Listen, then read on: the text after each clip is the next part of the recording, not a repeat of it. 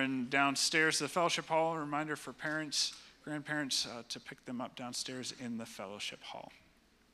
Uh, it's a joy to welcome Joel Repic to come and to share with us um, church planting, church multiplication. I never church multiplication director for our district. It's all uh, working towards multiplying what God has been doing and what He's doing here in Western PA. So, would you uh, just give a warm welcome to Joel as he comes to share God's word with us this morning? Thank you. Thanks.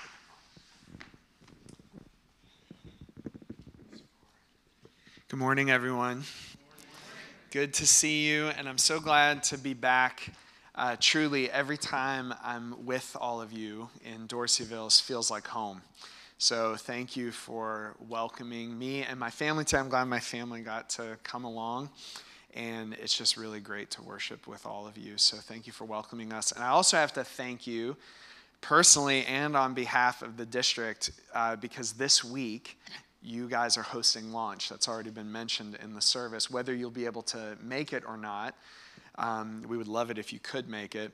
But this in this room, uh, you know, Thursday and Friday, by faith, I really believe that people will hear callings from God and be released into ministry in new ways. And you're just creating space for that. So we've held it in Aliquippa the last couple years where I live. But honestly, um, Aliquippa is kind of out of the way for a lot of folks in our district and hard to access.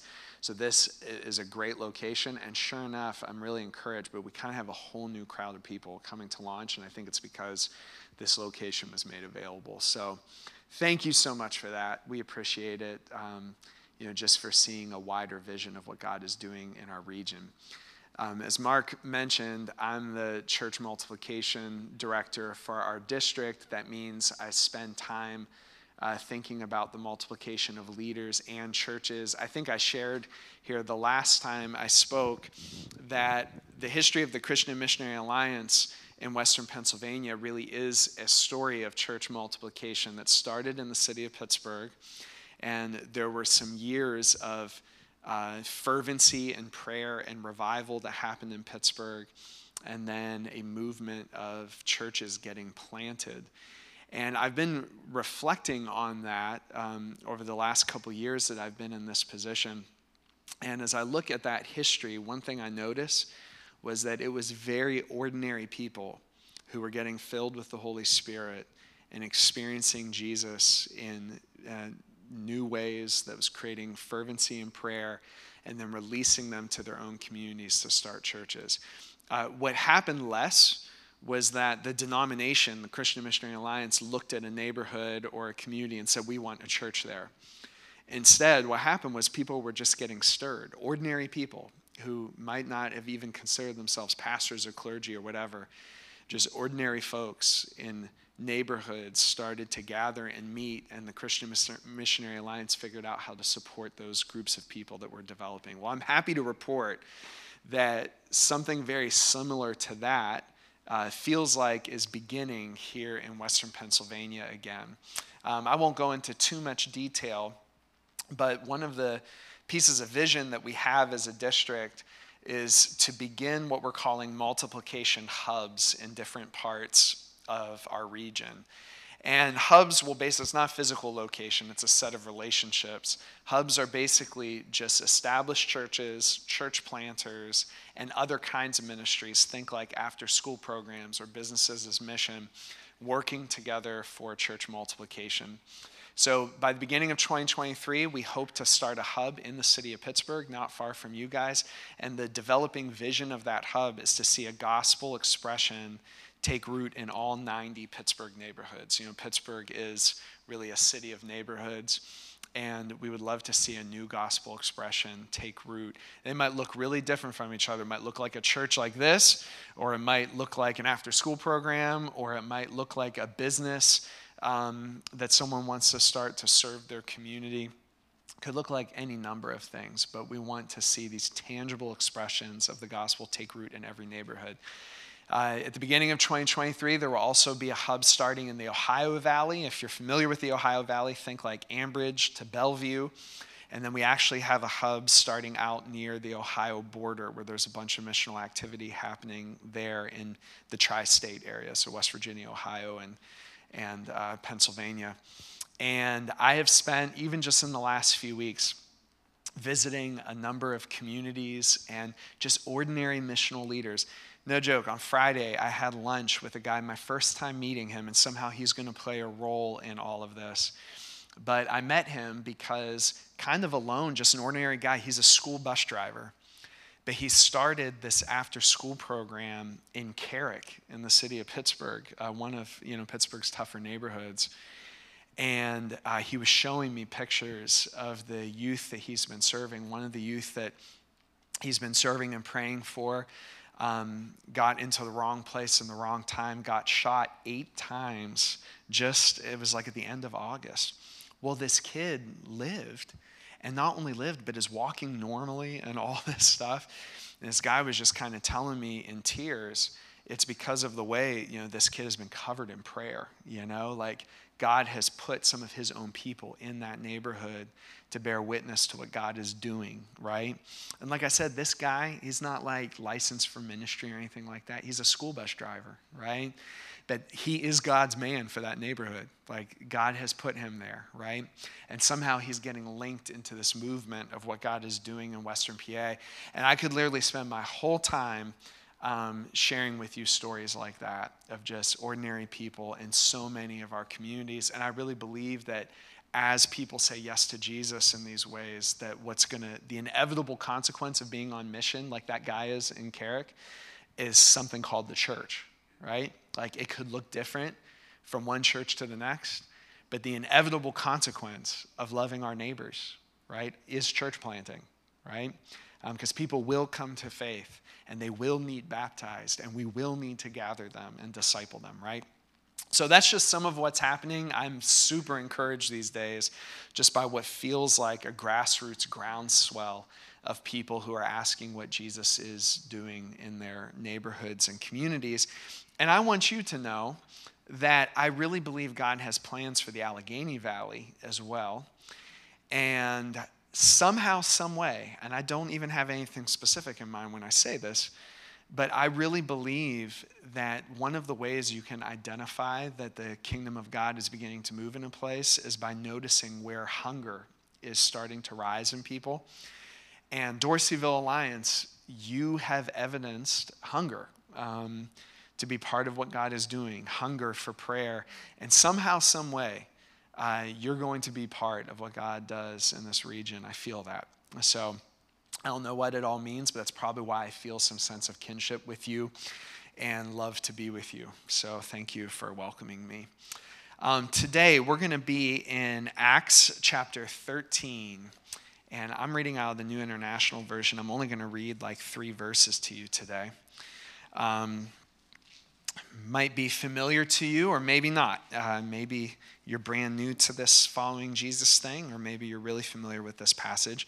But let me give you a little bit of context before we get into the passage. So, you know, the book of Acts in the New Testament is the story of the earliest Christians after the ministry and death and burial and resurrection of Jesus. The story starts in Acts by Jesus telling his disciples um, that he is going to ascend to the Father. He's going to ascend to the Father. We'll come back eventually. Of course, we're still waiting for him.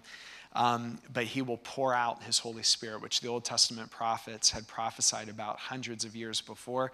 And so he tells the disciples to wait in the city of Jerusalem and to wait in prayer and that the Holy Spirit would fall on them. Um, well, that's exactly what happens at the beginning of Acts. The earliest disciples gather in a room for about 10 days, and then the Spirit of God falls on them like had been prophesied. Jesus had actually told the disciples that it was good for him to be with them, but it would be actually better. He says this in the Gospel of John it would be actually better if he left. Um, because the Holy Spirit would come, and that would be better because Jesus was with them, but now the Holy Spirit, who is also God, like Jesus is God, um, would be in them, right? And this is exactly what God is like. It's a story of Pentecost in Acts chapter 2 that our God is a God who just loves to give his stuff away. It's crazy. And so he just gives his power away. That's what Pentecost is about, is God's release of power to ordinary people, right? To not necessarily people with like degrees or my uh, my 13 year old son here has, oh, he'll hate me putting on, on the spot. Don't look at him.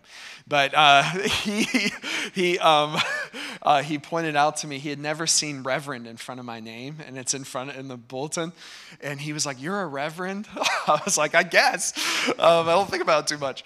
Um, but uh, but it, this wasn't a group of reverends, right, that were gathered um, at Pentecost um, as valuable as that might be, as valuable as training and the affirmation in the church may be, that's not who these folks were.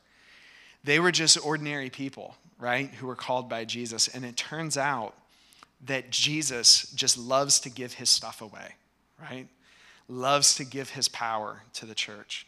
And so the unfolding story after that is what happens when ordinary people get filled with God, right? And the miracles that flow from their life and the way the world starts to get reached. Now, this is, this is an interesting thing.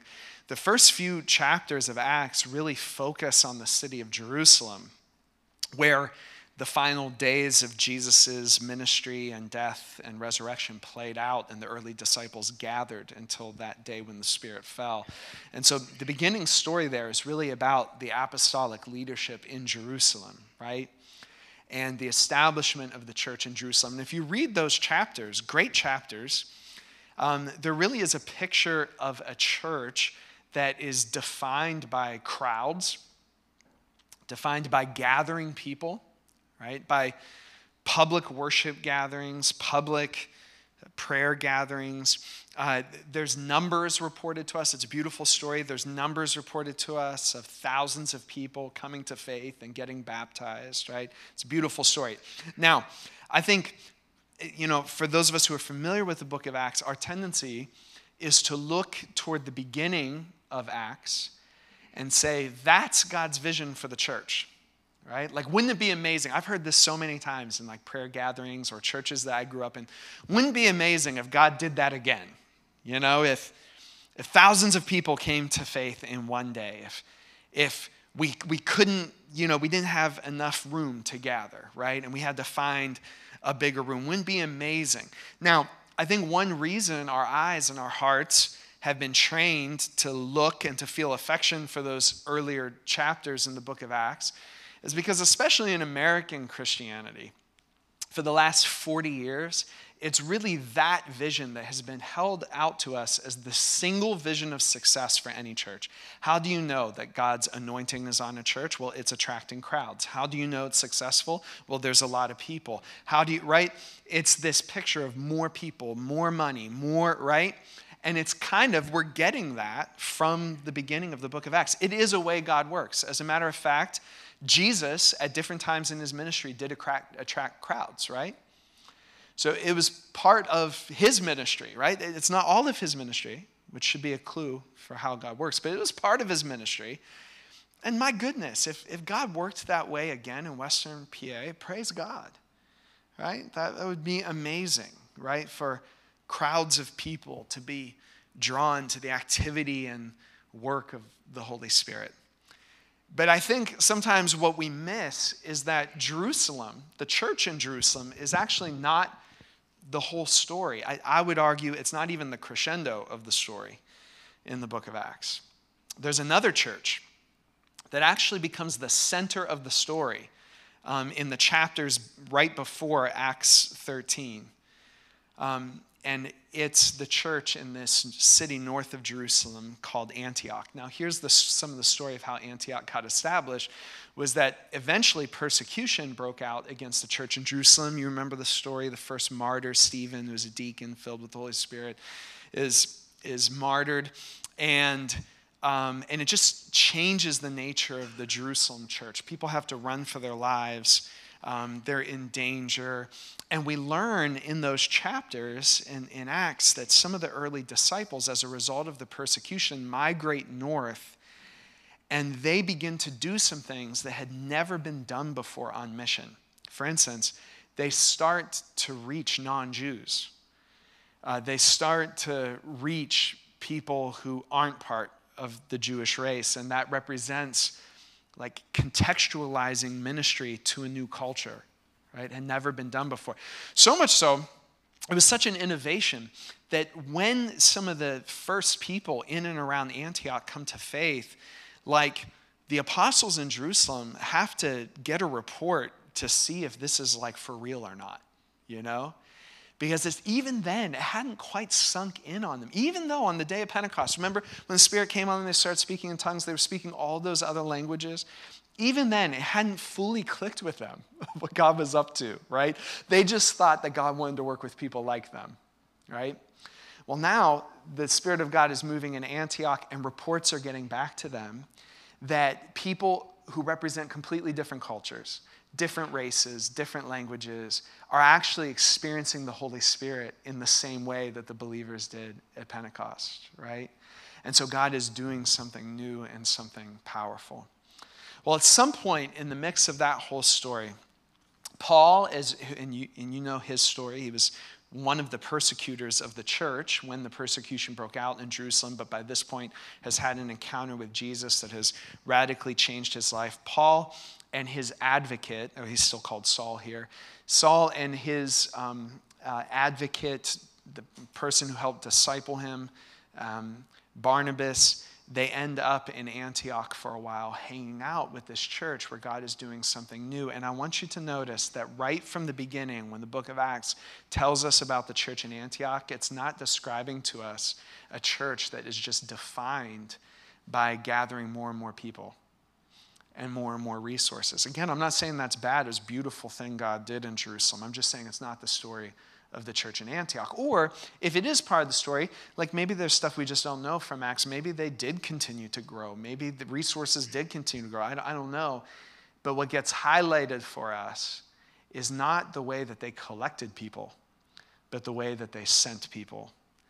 And that actually becomes the story of the rest of the book of Acts where Antioch becomes the base for all three of Paul's missionary journeys in the book of Acts. It's Antioch that he's returning to, it's Antioch that he's being sent from, right, to reach the rest of the Roman Empire. And this is the beginning of that story. That's a big introduction to read three verses, right? But here we go. Okay, Acts 13, verse 1. Now, in the church at Antioch, there were prophets and teachers Barnabas, Simeon called Niger, Lucius of Cyrene, Manaen, who had been brought up with Herod the Tetrarch, and Saul. While they were worshiping the Lord and fasting, excuse me, my pages aren't turning right here. While they were worshiping the Lord and fasting, the Holy Spirit said, Set apart for me Barnabas and Saul for the work to which I have called them. So after they had fasted and prayed, they placed their hands on them and sent them off. And, and the following chapters are what Bible scholars have come to call Paul's first missionary journey, right? You can just read even the headings that the translators have added into your Bible. You know, they go on to Cyprus and then Pisidian Antioch and then Iconium and Lystra and Derbe. And so much of what's happening flows out of them being sent, right? In Acts chapter 13. So some simple verses, but let's just let's just like pay attention to them for a minute and notice how God is working in this church. And along the way, I'm going to tell you a few stories of how I've seen this come to life, even in Western Pennsylvania, right? So, first of all, we're told that in this church in Antioch, there were two kinds of people getting together and praying prophets and teachers. So, prophets, people especially gifted at hearing the voice of the Holy Spirit through different kinds of phenomena uh, receiving, and this is, this is a very biblical thing, it's something talked about all through the New Testament, but people, for instance, receiving visions or dreams, or even just having some kind of subjective sense that the Lord is speaking. Um, the gifts of the Holy Spirit that are described in places like 1 Corinthians 12, 13, and 14, right? Um, this is actually part of the promise of Pentecost. What the prophet Joel and others had prophesied was that one of the distinctive marks of God's people in the New Testament age before Jesus came back was that the voice of God would be distributed widely among God's people. Think about what it says in Joel 2, right? That your sons and daughters will prophesy, your old men will see visions, your young men will dream dreams. That Whereas in the Old Testament, it was really only a few people, many times, who heard God's voice. That part of the mark of the New Testament church would be that God's voice would be widely scattered, that it would be an ordinary thing to hear God's voice. Those are prophets. But then teachers, people who are especially gifted at hearing God's voice in the written word, right? People who are especially gifted at saying, This is what God has said in His word and holding it out to us as the thing that God is saying. And we know that if the Spirit of God is speaking through prophetically gifted people, and that the Spirit of God is speaking through teachers, that those prophetic words and those things that we learn from the Scripture will come into alignment, right? The Holy Spirit wrote this, the Holy Spirit inspires prophetic words, and He's not going to contradict Himself. Amen? Those things are always going to line up, right? But nonetheless, two ways of hearing God, right? So people, it's not that the prophetic people don't read their Bibles. I hope they do. I really hope they do. They need to. And and hopefully the teachers, you know, hear God in other ways besides just reading their Bibles. But God has scattered these gifts, right, through his church, and when they come together, something beautiful happens. So there's at least two different kinds of people in the room, prophets and teachers. But we learn just by the names, and there's more I could say here that I'm going to have time to this morning. We learn by the names that are listed here that this is actually an ethnically, culturally, racially diverse group of people as well. So there's these different gifts that have been poured out into different kinds of people, and they're getting together in a room and praying. And it says in verse 2 that the Holy Spirit said to them, Set apart for me Barnabas and Saul for the work to which I have called them. Now, I don't know if you've ever asked this question, but like, how did, how did that happen? You know, what did this prayer meeting look like? Like, how did the Holy Spirit say? Like, is what happened like they were all in the room and audibly they all heard this instruction? Wouldn't you love this if this happened in your board meetings and meetings? If God was just like, do this, right? Like, you just got this message. Is that what happened? Maybe. That certainly can happen, right? There's examples of it in Scripture. Like, remember that story in Daniel when God's hand literally appears and writes something on the wall? I wish it was that obvious, right, all the time. That would be amazing. Maybe that's what happened. But I have a feeling that the clue to how this worked out is in verse 1 when it says there were prophets and teachers. This is what I imagine. This group of people has gotten together to worship and to fast, which lets us know that they've consecrated some time and space in their life to really hear what God is saying, something we should still do today, right? Create the space. They've decided not to eat as an act of creating space, right, to hear what God might be saying. And they're worshiping and praying. I just imagine generous times of worship, right? I imagine in those times the teachers holding out the word of God. Like they didn't have Bibles in their hands like this, but I assume those people with that teaching gift had a lot of the scriptures memorized, right?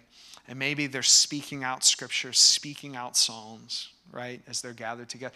And then I imagine the prophets who love to be spontaneous. If you've ever been around these kinds of people, they just love spontaneity. Maybe you're this kind of person, right? They never want to follow the order of service, right, ever. And so, so for them, they just love to spontaneously, you know, pour out their, their worship to God. And I imagine that as the Holy Spirit worked among this group of people, a kind of theme or message got formed in this prayer gathering. Like as they spent time together, it was like, well, well have you noticed we keep turning to scriptures that say these certain things about God? Or and then I imagine that there's something emerging from the prophets that we would identify as revelatory gifts. Now, you can read about these again in 1 Corinthians 12, 13, and 14. But just to make this tangible for you, I imagine someone standing up and saying, You know, I'm not completely sure, but I feel like God has put this picture or this word in my mind. I'm going to share it with you. Um, it's very scriptural. I could imagine someone standing up and saying something in a language not known to the room and someone else standing up and saying, I have the interpretation for that.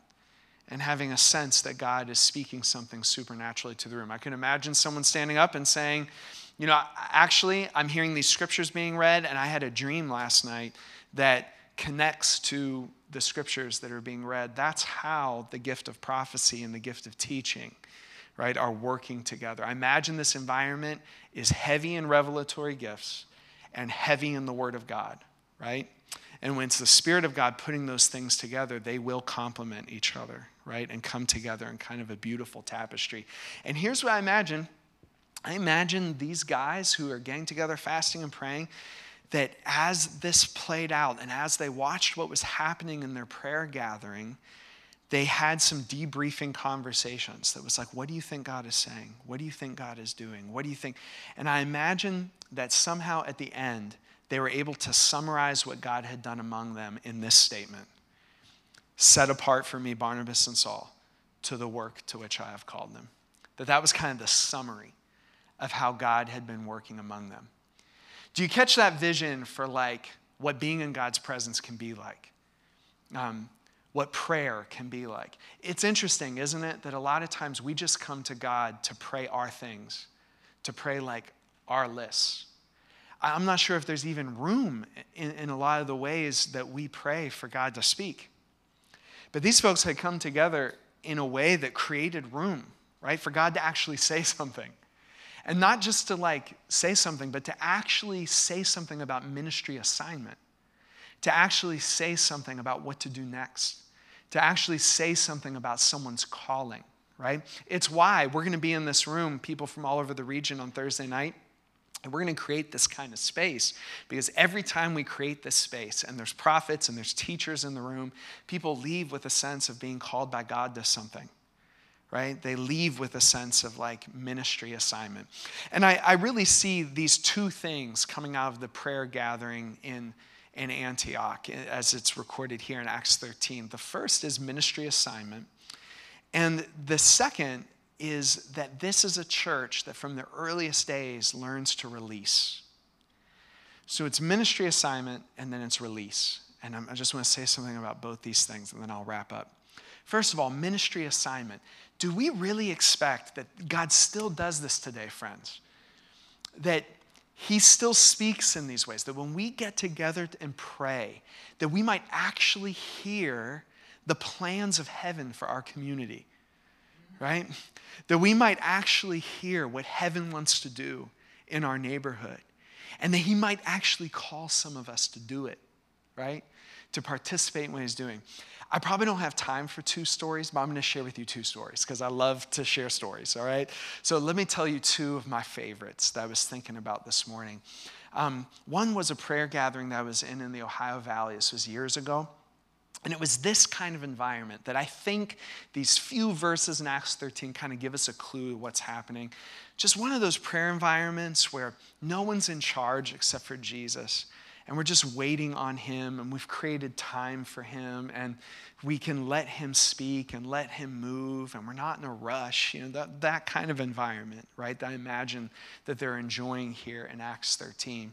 And several people in the room started to pray for Spanish speakers in the Ohio Valley. Now, I don't know what it's like here in Dorseyville. But in the Ohio Valley, where I live, especially with the construction of the new Shell cracker plant uh, in Monaca in the Ohio Valley, we've seen a large influx of Spanish speaking families coming into our region. And our district right now has very few uh, people who know anything about Spanish speaking ministry or who can speak Spanish. It's actually something some of you can be praying about. We're really burdened uh, for this because the need is growing in Western PA. So, um, several people in the room um, pray for Spanish speakers, and that was just one of those things. It's like, wait a second. I, at the time, I thought, I've, I do not know that I've ever really heard in Western Pennsylvania multiple people pray for Spanish speakers like that, right? And so someone pointed it out, like, hey, uh, we're praying for Spanish speaking people. Like, let's, let's keep pressing into that. And all I can tell you, and, and to me, this was a part that felt prophetic and supernatural, was that this kind of compassion came over the room for Spanish speaking folks. That compassion manifested in tears. So now I'm in a prayer meeting where we, it's not as if we got together to be like, hey, let's get together and pray for Spanish speakers. You know, that's not what happened. Like, our Spanish speakers on our prayer list. That's not what happened, right? It was like, like God had put this, you know, front and center for us, and now we were feeling something of His heart for these folks moving to our region. And now I'm in a room full of people crying for Spanish speakers in Western Pennsylvania. That had never happened to me. I've lived in Western Pennsylvania my whole life. Never been in a room like that, right? Where people are crying out to God for Spanish speakers in the region, right? And so we spent some time on that and pressed into it. And in the middle of that prayer time, kind of dedicated the rest of the prayer meeting to that.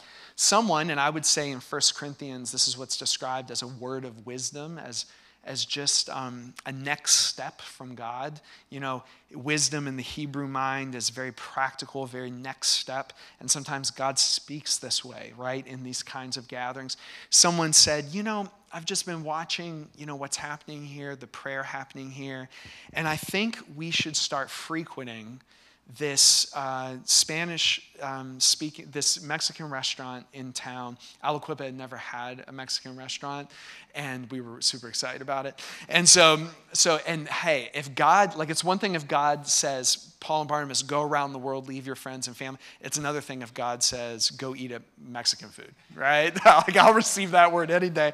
but someone said, but someone said, uh, you know, I think we should start frequenting this this uh, Mexican restaurant and let's leave just really generous tips, right? And so we started to do that, like a bunch of people who had been there at this prayer gathering, like God was giving specific direction, right? And a bunch of us started eating at this restaurant and giving these tips. Well, there we met a waiter. this is a crazy story. But this waiter was, was working at this restaurant because his dad, who had been involved in witchcraft, this is a crazy story, his dad, who had been involved in witchcraft, owned, owed some kind of debt. His dad lived in Mexico, but owed some kind of debt to the restaurant's owner. So this guy, he's 20, 21 years old, is working off this debt by working at the restaurant. I'm not sure if it was all legal, you know? But he's working off this debt and he's living in this house to work off this debt before he can go back to Mexico. He speaks English pretty good. And we went into the restaurant enough that one day I'm sitting there with my friend and he sits in the booth with us. You know, you notice these little things. It's like, oh, he's feeling comfortable with us, right? And we're talking about soccer and Mexico and all, all of these things, right? Um, well, long story short, it was a f- just a few weeks after that that that guy, his name is Alan, came to faith in Jesus Christ in my living room, right? With, with one of our young leaders, actually, who had really focused on that guy and was pressing into and praying. Came to faith. And then a week later, he's in one of our prayer meetings. I know this is a crazy story, but it happened. That's all I can tell you. He was in one of our prayer gatherings. His family had been deeply involved in witchcraft in Mexico. And a week after he comes to faith, he's, he's in this prayer meeting, and the Spirit of God falls on him, and this powerful deliverance begins to happen. He starts acting like a snake. There's this old woman in the, um, in the gathering who just knew what to do. Praise God for saints who have seen this stuff. You know what I mean? She's like, oh no, you know, and then got it and got it to stop. And he got delivered from those demons, right? That had been impacting. It's like God was writing a new story. Um, he got baptized the next Sunday um, in a church. And to this day, I'm still in touch with him. But he ended up going back to Mexico, joining YWAM, Youth with a Mission. Um, he's still following uh, Jesus in Mexico and other places, right? All of that came out of a prayer gathering, right? Where people had created room for Jesus to speak. And it wasn't even like start a whole ministry to Spanish speakers. That's not what God said. God said, go start eating at this restaurant right? Because I have people. Does, is, does that somehow contradict the Word of God? Does Mexican food contradict the Word of God? No, praise the Lord, right? Um, but there was this prophetic element, right, of God speaking something specific to us, and God took us there, right? Let me tell you another one, and this one involves teenagers. So there's this there's this uh, community in South Central Florida that I've spent a lot of time, and I tell a lot of stories from there. God's just really generous with His presence among the poor. And this is one of the poorest places I know. in the United States, a place where a lot of migrant workers live from the Caribbean islands, from Mexico. And um, they harvest, you know, all year long there in Florida. And over the years, it has been my joy to take teenagers, especially teenagers who are experiencing poverty. We live in a low income neighborhood. Um, to take teenagers who are experiencing poverty to go make a difference in this community, right? Because it empowers them. And so, um, over the years, this has just been a place where we've seen a lot of miraculous stuff. I could sit here all day and tell you stories of healings that we've seen in the street, the way God just pours himself out in this community. Well, on one of our mission trips down there, this was years ago, I was with a bunch of teenagers who had experienced a lot of hard things in their life. And we were down there, and all week, kids are coming back and they're telling stories about how they saw healing in the street or they saw God speak prophetically in some kind of way, or they were seeing these miraculous things. And kids don't forget that.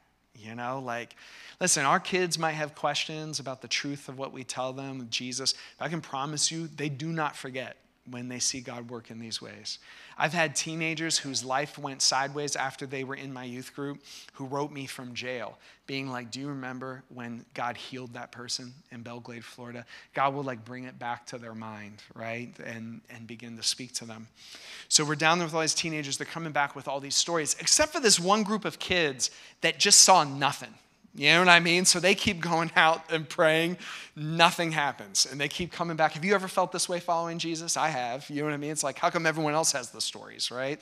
And these teenagers are coming back, they're not feeling anything, right? And I said, you know what? Let's just get together in a room and pray and let's see where God leads us. This, this is real, guys. Acts 13, like we can do this. You know, like let's get in a room and pray and create some space and listen for where Jesus might lead us, right?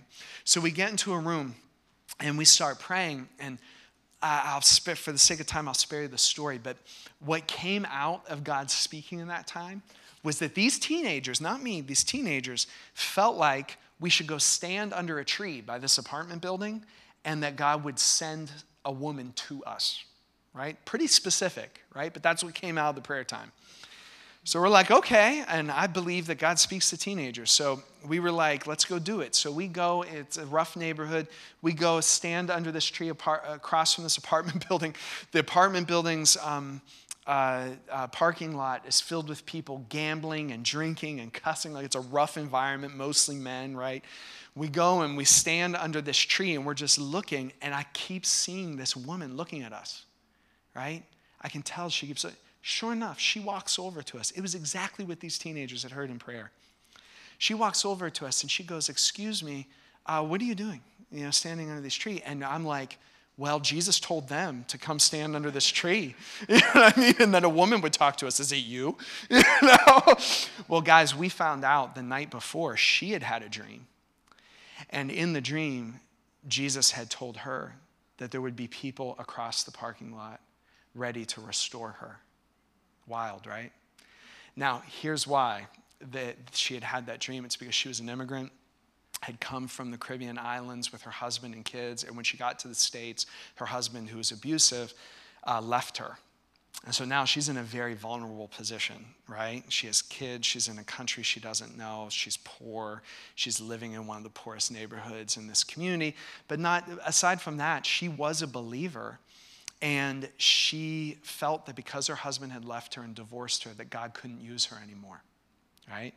She was carrying this shame from this divorce. That wasn't even her fault, by the way, but it's what, you know, she was feeling, right?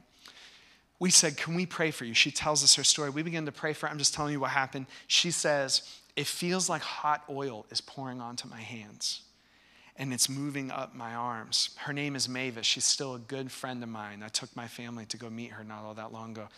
Um, and I said, Well, Mavis, what are you, what are you going to do with that? All this hot oil being poured on your hands. That day, guys, more than I can tell today, but it's one of the few times I've seen what's in the book of Acts come alive in a neighborhood. The amount of healings we saw in that one day as we followed Mavis around that apartment building and she was laying hands on people and people would start crying and demons were coming out of people. We saw people's knees get healed. We led people to faith in Jesus just in a span of a couple hours. It felt it was one of the first times I'd ever seen it at that level and I was like, man, this is like what happened in the book of Acts, happening through this poor immigrant woman, right? Who had a dream, but it came, but we got to be part of that story. See, guys, Jesus is already doing this stuff in our neighborhoods. You know that, right? Like, guys, he's already doing this stuff in our schools. He's out there doing it. It's not as if he was waiting for us to do something with Mavis, right? The joy was that because some teenagers spent a little bit of time to hear what Jesus might be saying, right? They got to be part of what God was already doing with Mavis, right? He's already doing something in our neighborhoods, and we just get to join him in it. Okay, here's how I'm going to wrap up because I'm sure I've preached too long. Here's how I want to wrap up that ministry assignment comes out of this, but so does this thing about release, about sending. Do you notice Paul and Barnabas, friends, they have to be some of this church's best. You get that, right? They have to be some of this church's best. Um, and this is who they lay hands on. Like, wouldn't it be awesome if we just got to lay hands on and send away the stinkers? You know, wouldn't that be great? um, but instead, all the annoying people or something, right? But Paul and Paul and Barnabas, this is this church's best, right? And so we learn that what's in the room is not just prophets and teachers, not just different races, ethnicities, and cultures, but actually two other groups of people the sent and the senders, right? There's some people who are sent to the next town over, right? To the next nation over, to the place all the way around the world. It's interesting. In the Christian Missionary Alliance, I think we really get this when it comes to global missions. But it's also true for the places around us. One of our church planners right now is in East McKeesport. They're from Butler. And I wish they could be here with you to describe to you the sense of sentness they feel. Not to go to Africa or South America, but to go from Butler to McKeesport, which has been a sacrifice for their family, right? It meant changing school districts. It meant not being as accessible to babysitters. I mean, there are real costs, right? Um, but God called them to this community in East McKeesport, right? And I believe He's going to keep doing this, calling people in Western Pennsylvania for our own neighborhoods, but also for the nations. And, and here's what I want to tell you there, I can tell you from experience, there is both incredible joy and very real grief in being an Antioch church instead of just a Jerusalem church. See, Jerusalem, I don't know. I mean, they went through persecution, so they had their own hard story, but it's like the, the crowds had to be exhilarating. Like more and more people, the mass baptisms, all that had to be so exciting, right? I can tell you, for most of my ministry, I've been in Antioch kind of environments. And I want to tell you, there is no greater joy. Like right now, there are people, I, you know, most of my ministry was in Aliquippa up until recently. There are people all over the world doing ministry, right? Who were sent from Aliquippa. Like you can be sent anywhere from Dorseyville. Isn't that incredible? You can go anywhere from here, right? In the kingdom. I mean, that's amazing, right? That's inc- when I think about it, it gives me so much joy, right? And yet, I miss these people, just to say it bluntly. Like, I just wish they could have stayed with us, right? Some of the people, I'll never forget when, when two, two um, people, some of our best, a young couple at the church, came to me and said, Joel, we're feeling this call. It was to another nation, but they said, We're feeling this call God's been speaking to us in the prayer gatherings that are happening in this church, and we feel this call. And I felt so much joy, but all three of us cried together because we knew what it meant, you know, that we were going to say goodbye. We just had tears almost immediately, right?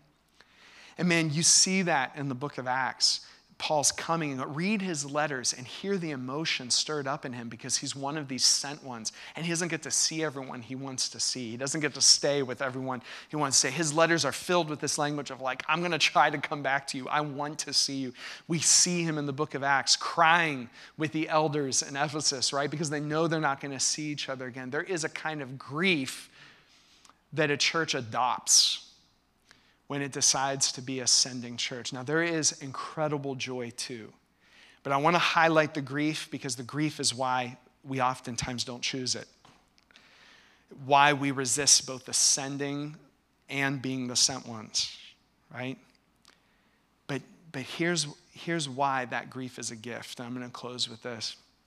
It's because our God sent his own son. Because to know Jesus, right, is to know him as a sent one, right? Um, to know Jesus is to step into the part of him that knows the pain of sending, right? Of being a place that gives its, heaven gave its best away, right? And that's why we give our best away, right? Because heaven sent its best into your life and mine. Because heaven sent its best, is still sending its best into our communities, right? Because heaven sent its best, is sending its best into our schools, into our neighborhoods, right? Because this is actually the disposition of God from Genesis to Revelation is to send his best to us again and again and again. So much so, on a personal level, I was just praying for some of you during worship, and I, I want you to know, like, wherever it is that you experience loneliness, um, for some in this room, I think this is personal for some of you in this room, wherever it is you experience loneliness in your calling, loneliness in your life stage. You know, just the stage, some stages of life are just more lonely than others. Loneliness in your pain. There's a kind of loneliness that attends grief. I bet I don't have to tell you that if you've experienced it, right? I'm talking the kinds of loneliness that even when you're a room full of people, you still feel it, right? I, I, meant the first one I mentioned, loneliness and calling. It's the kind of loneliness that I'm sure Paul and Barnabas sometimes felt because Jesus will call some of you to places where no matter how many people are in the room with you, you will still feel alone. In my experience, it actually is proportionate to the amount of anointing that's on someone. some of the most anointed people I feel, I, I'm, I'm around. If you, if you you know, you'll see them around groups of people, but you get them alone and talk to them, and they'll describe this profound loneliness, right, of being called to a wilderness place, right, of being called to a new tribe of people, of being called in a way that the people around them, even when they're supportive, don't understand, right? And here's the good news it's why we're ascending people. Let me preach some good news to the bad news of your loneliness. God sends his best into your loneliness, right? He's, heaven gives its best to those places. His name is Emmanuel, right? God with us. Could you come play? Thanks, Leah. Guys, you have an amazing worship leaders here. Do you know that? Amazing. Yeah. Um, um, I want to end there. Just by, can I end by just praying into this? Okay. Um, if that's you, especially that loneliness piece at the end, I just feel like Jesus wants to minister to that. And there's something too about ministering to the heart of this church in that as well. Like, um, my ministry has not been characterized by large crowds of people. Um, it's been characterized by sending, by dispersion. it's been characterized by constantly sending away people that God sent to me. And I can tell you, my testimony is that there is loneliness in all of that. It's lonely when a church starts to think this way. But man, his name is Emmanuel, right?